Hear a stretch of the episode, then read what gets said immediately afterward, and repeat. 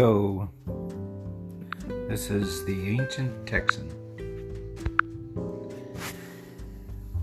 I'm gonna hit on a subject here that I feel like I know more than most people about.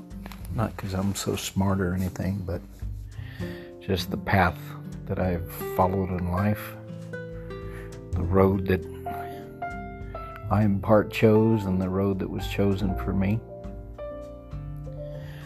I talk about drugs. Like in the drug epidemic and people being on drugs. The reason I think I know more, or the path has given me a chance to learn more. I grew up in El Paso, probably one of the early places where drugs started coming across the border um, and also, probably used to be one of the poorest places, and used to be pretty a lot of gangs and you know two cultures blending together, pretty free flow going across the border. Um, I come from pretty modest surroundings. Drugs were in my neighborhood. I think I became kind of aware of that in middle school. Uh, they were probably there before that. I just just didn't see it. Um, pot was offered. First time to me is in grade school, not grade school, in middle school. My brother, by the time we got to high school, was selling pot I think originally to, you know, just get some for himself. He sold part of it. It's a common, pretty common way to pay for your habit when you don't have money is to, you know, be part of the chain. Um, but I, he saw pretty early the opportunity to make money from it. Um, even after my dad died and I was kind of in charge of the home, I kind of looked the other way. It just, it was just too big a hill to try to climb. Later, my my brother became a pretty big dealer, uh, like, you know, airplane full, truckload full of pot. Uh, I don't know this for a fact, but I'm suspecting uh, cocaine too because he was often a cocaine user. Oh, and I think he did unwise things because of that of that um, usage of pot and cocaine, um, especially cocaine. I think he used a lot of money on that during his life. But I don't think I would ever classify him as an addict, maybe a heavy user.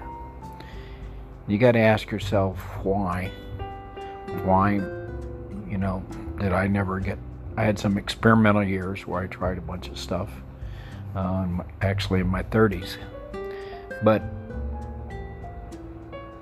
never much got into it. Pretty much stuck with alcohol. Got to ask yourself why people like me that's been exposed to it a lot and my brother didn't become addicts. And I actually think most of the time the answer is pretty simple. We'll get to that. It is also the way to get people to help people that have drugs. Uh, later, I had experience with with drugs and you know kind of the painful side of it. My daughter had problems with drugs. She always had a lot of depression and anxiety, poor health mom died, kind of pushed her over the edge. Two years dying of cancer. Not pretty. My daughter was the one that tried to come back and help me. I'm not sure being around me those years was was very helpful either. And I've I've been around a lot of um, kids that had drugs when my daughter was in rehab. dozens, if not a hundred or so of those have actually died that my daughter knew. Only a very small handful ever made it out. And through all this time, I've watched the war on drugs. Uh, and even before it was called the war on drugs, um, it's always been the authorities were um, will punish you if you use drugs. You're going to be punished. You broke the law. Very punitive approach. It obviously hasn't worked. I've witnessed it for 60 years, let's say, give or take a little. 60 years of doing something that doesn't work. Amazing how little we as humans sometimes learn from our actions. And like if you were a scientist doing an experiment, would you try the same damn experiment for 60 years and not come up with a plan B? Well, our society is still basically there. I also think that there was a certain amount of rebelliousness uh, that I detected, especially in the 60s, but even now. Um, we don't criminalize alcoholism. Um, and I think most young people that use drugs find that very hypocritical. We have punitive actions against those who do bad things like driving under the influence of alcohol, but we don't actually criminalize alcoholism that is uh, a hypocrisy that is not lost on any drug user. So, you know, if you want to have respect between, you know, society and the drug people and vice versa, you can't build it on that kind of hypocrisy. In contrast, you know, the other extreme is pot users that have done absolutely nothing harmful to society uh, often sit in jail, especially if you happen to be the wrong color.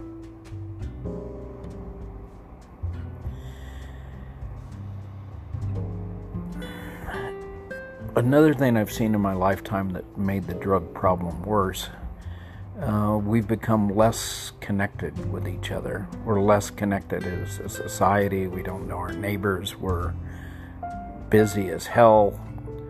Um, financial inequalities um, are making a lot more people poor and having to work harder, um, bust their ass, just barely stay afloat. Uh, and that keeps people disconnected because they just don't have time for the social amenities.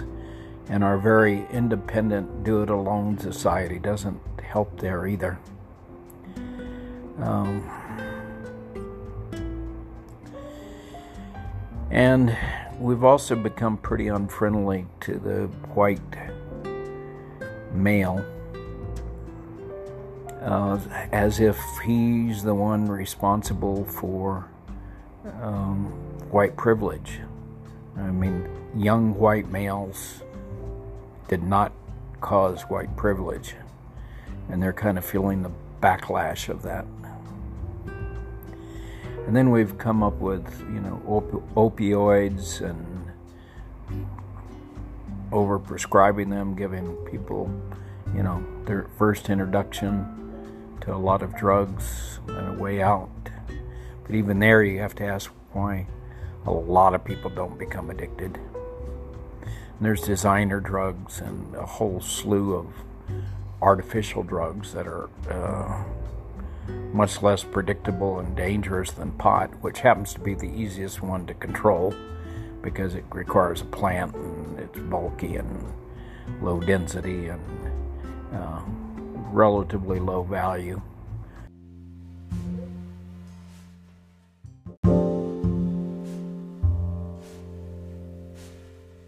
legalization of pot in the U.S. may make that more available um, and actually give kids an option to drugs that are much more harmful. In short, kind of what I've, I've noticed over my lifetime is there's a lot more of hopelessness. A society that's in pain from a lot of different directions, uh, disconnected, more abstract, more into the screen of a cell phone and less connected to the people around us. And kind of my simple way of looking at the drug problem is this hopelessness equals addiction. Hope equals recovery. Hope equals the ability to resist and not become addicted in the first place.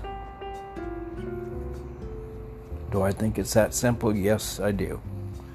I think the biggest part of drug users uh, lack a sufficient amount of hope to give them any kind of immunity to addiction.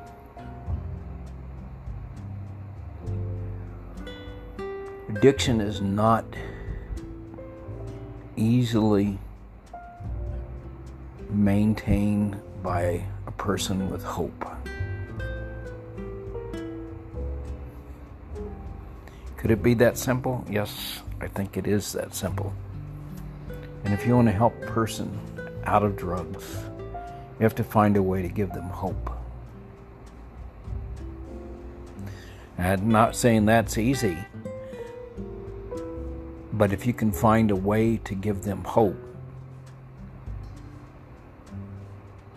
that not only gives them somewhere to go to and to go toward, it also gives them a way to go away from drugs.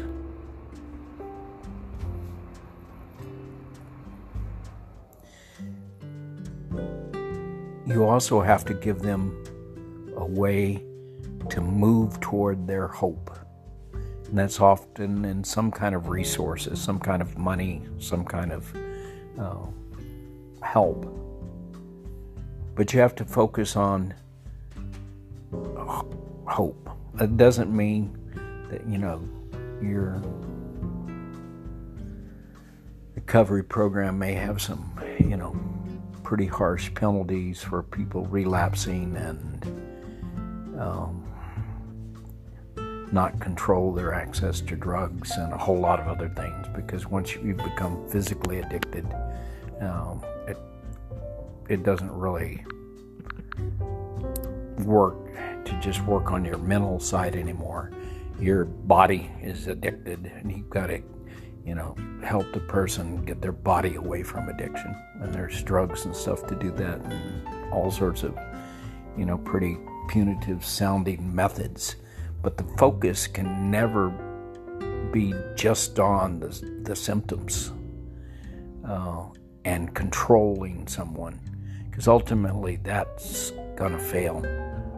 If you don't put in some hope into the mixture, um,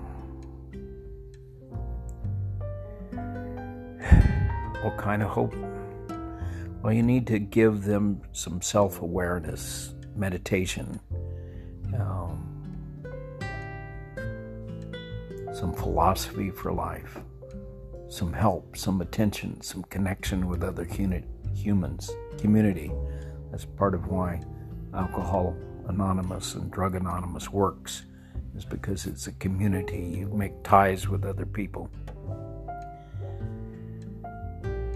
Ask a person what he needs to have hope.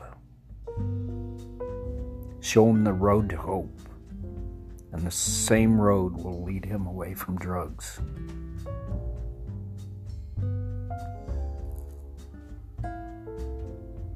That's my two cents.